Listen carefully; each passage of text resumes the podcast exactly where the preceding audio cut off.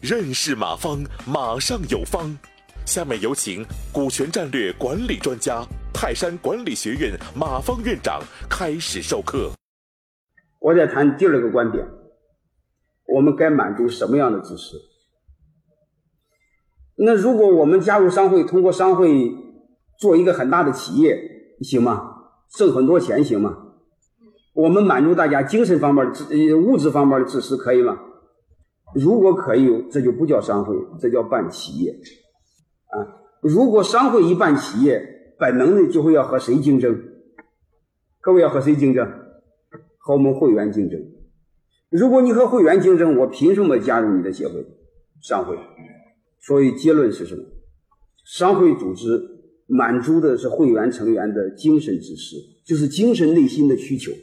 啊，当然我学术上说的就很苛刻，我们可以这么来理解：满足大家心中的某一种情怀。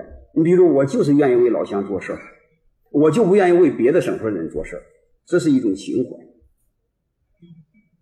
如果真是有大爱的话，各位给哪个省做事是不是都是一样？为什么愿意给自己本省做事儿？这是一种精神的自私的需求啊！虽然不好听，我们这样好理解，好吧？所以，如果是这个层面的逻辑，我们可以再推，你就会发现就很容易理解。我问你一句话：如果所有的教徒都是普度众生啊，都是一种大爱，都是一种博爱，既然都是奉献，我们让一个佛教徒改信基督徒能行吗？你告诉我为什么不行？都是爱，能理解什么意思吗？所以通过这也可以推理，他是满足他的个人的自私的需求，只有这个领域能满足，那个领域不是他想要的。啊，你比如再举一个来证明他是满足的每个人的精神自私。举我老婆，我老婆资助过很多农村的孩子，一个人给了几百块钱，这个很简单。但是我开车带他在路上碰到路上有乞丐沿街要要钱的时候，他就不给。啊，你会发现同样是付出，为什么为什么他不给那些乞丐？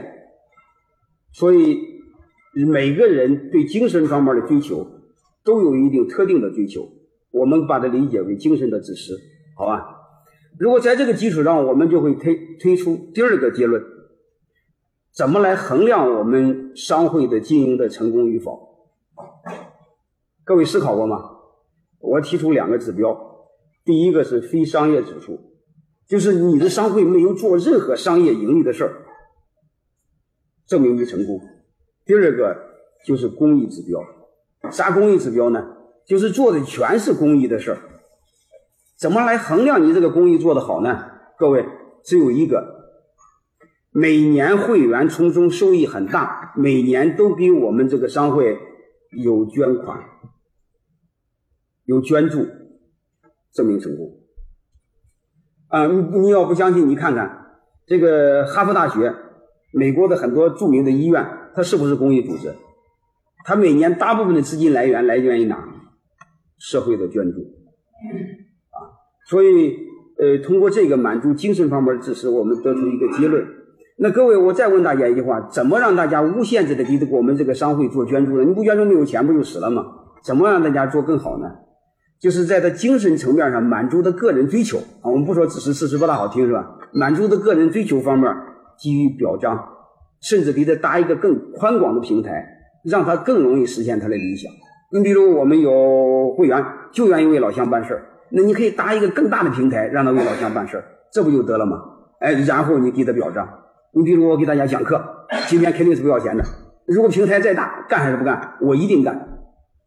嗯，你比如同样两场讲课，我一定优先给河南人讲课，因为我是河南人，是不是这样？所以这时候你怎么鼓励我继续干这个事呢？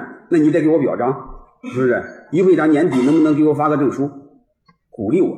那我一看，我明年还继续干，啊，所以我们把这个呃基本的逻辑给搞清楚，啊，这是我谈我们满足应该是什么样的自私。